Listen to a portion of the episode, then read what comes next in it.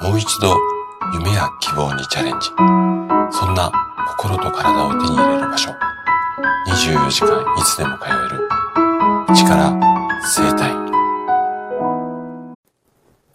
おはようございます。体質改善の専門家高田です。生体院の院長をしたり YouTube で健康情報を届けたり、24時間いつでも通えるオンラインの生体院を運営したりしています。さて、今日なんですけれども、今日はね、お酒を飲むと血圧が下がる、これは本当か、こんなテーマでお話をしていきます。で、本題に入る前に一つお知らせをさせてください。昨年からね、大変お待たせしております自律神経失調症に関する、YouTube の動画ですが、いよいよね、ようやくね、そろそろ完成しそうなところまでだいぶ出来上がってきました。で、おそらくこの週末、なんかアクシデントがなければすんなりいけると思うし、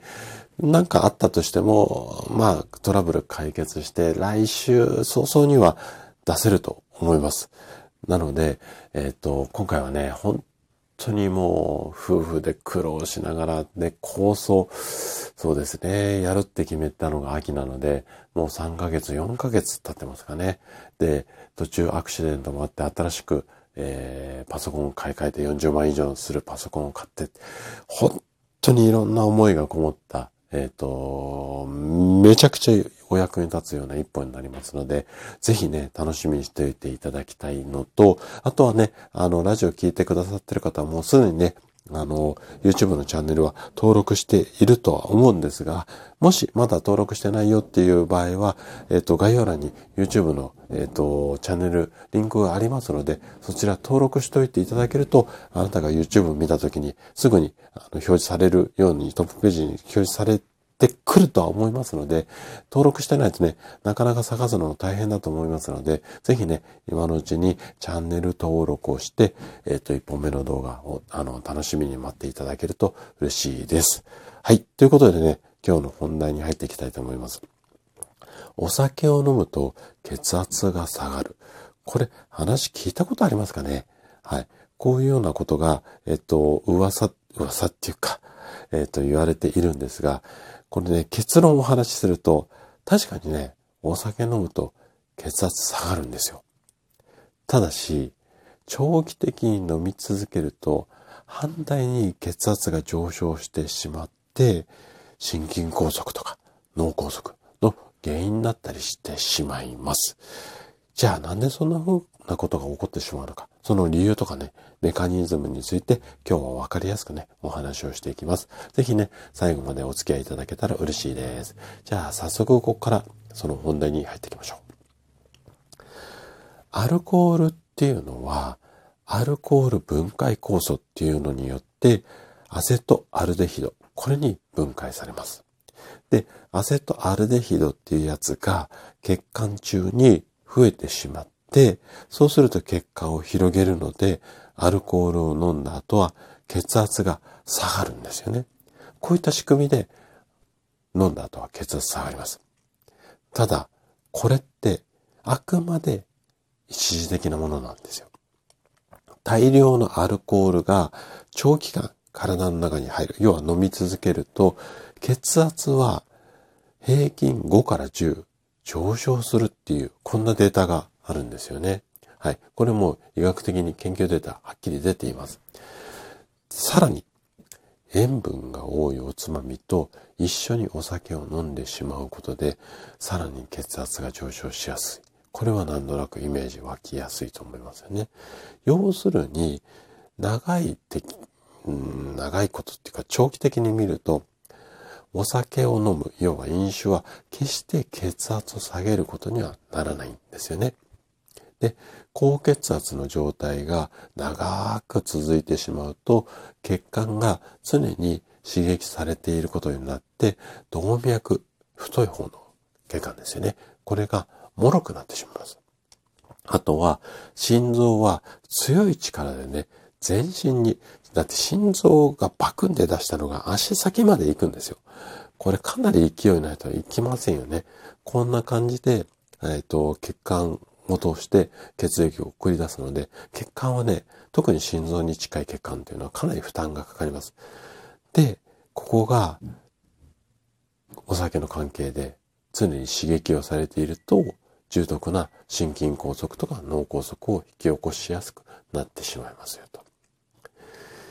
で、ここまではちょっと酒好きには耳が痛い話なんですけれども、じゃあ何かお酒で体にいいことないのかっていうふうに思う方も多いと思うんですよ。酒飲みだったら。これね、嬉しい情報があります。どんな情報かっていうと、聞きたいですよね。これね、本格焼酎とか泡盛。うん。これにはね、血栓。血の塊を溶かす酵素を活性化する。こんな効果がありますよっていう、もうめちゃくちゃ嬉しい効果が。要は、泡盛とか焼酎を飲むことで、血液サラサラになりますよっていうことなんですよ。で、例えば年齢重ねたこととか、不節制な食生活によって、ドロドロの血液になったやつが、焼酎とか泡盛でサラサラになる可能性があるっていうことですよね。こっからね、ちょっと難しいっていうかややこしい説明になっちゃうので、ゆっくりいきます。で、この血栓っていうのは、要は血液の中の血小板、血を固める要素っていうのがあるんですが、これが固まってしまうことによって血液の流れを滞らせて、それで、大きな病気になりますよね。ならせるんですよ。なので、血管と血液が正常な状態であれば、血栓ができないんですよ。で、この血栓を溶かす酵素である TPA っていうやつだとか、あとはウロキナーゼっていうものがあって、これらの酵素っていうのは、血小、要は血液の中に血小っていう、成分があるんだけども、これの中に含まれる酵素なんですよね。で、ちょっとごめんなさいね、難しい説明になっちゃうんですが、この酵素なんですけども、この酵素がプラスミノーゲンってやつに働きかけて、タンパク質を分解する働きをするプラスミンっていうのを作ってくれます。で、このプラスミンによって血栓を大きくするヒブリンとかっていうタンパク質を分解して血を溶かす。こんな仕組みなんですよね。で、倉敷芸術大学っていうところがやった実験によると、この焼酎とか泡盛にはさっき言った TPA とかウロキナーゼっていうものがいっぱい入ってるので、サラサラにするっていうような効果がありますよ。こんなデータがあって、例えばお酒を飲まない人と焼酎とか泡盛を飲んだ人で比べると、その差はね、2倍。要は2倍血栓ができづらくなるっていうことだったりします。で、ここで1個押さえておきたいのが、焼酎。先ほど本格焼酎っていうような言い方をしましたけども、焼酎にもね、種類があって、香類と香乙、両方混ざった混和焼酎っていうのがあるんですよ。で、この香類とか混ざり物じゃなくて、乙類って言われている焼酎、こっちの方に効果がありますよっていうことです。で、この乙類ってどういうものかっていうと、昔ながらの製法でやっている、単式蒸留器っていうので、要は、瞬間的に大量生産するんじゃなくて、じわじわじわじわ絞り出した。こんな焼酎なんですけども、そのおつ類っていうやつじゃないと効果がありません。そのおつ類以外の焼酎には効果がないので、ここだけちょっと注意をしていただきたいのと、焼酎の中でもね、特にね、芋焼酎が、